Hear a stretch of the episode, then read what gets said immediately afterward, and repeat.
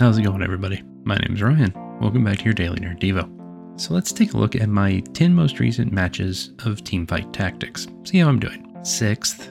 Okay, well, between a 1 and an 8, 6 isn't great. Second, fourth, sixth, fourth, fifth, seventh, sixth, sixth, and third.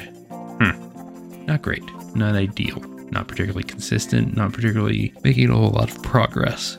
If you look at which teams I've uh, built, which comps I've put together, you'll only see three in those 10 games. Clearly, none of which I've proved particularly successful with.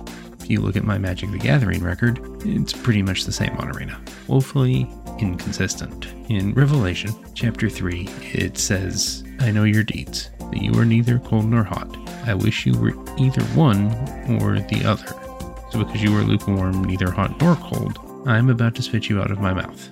We're going to skip down a couple verses. Those whom I love, I rebuke and discipline. So be earnest and repent. Here I am. I stand at the door and knock. If anyone hears my voice and opens the door, I will come in and eat with that person, and they with me.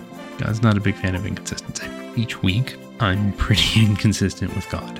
I think calling it inconsistent is probably giving myself more credit than I should.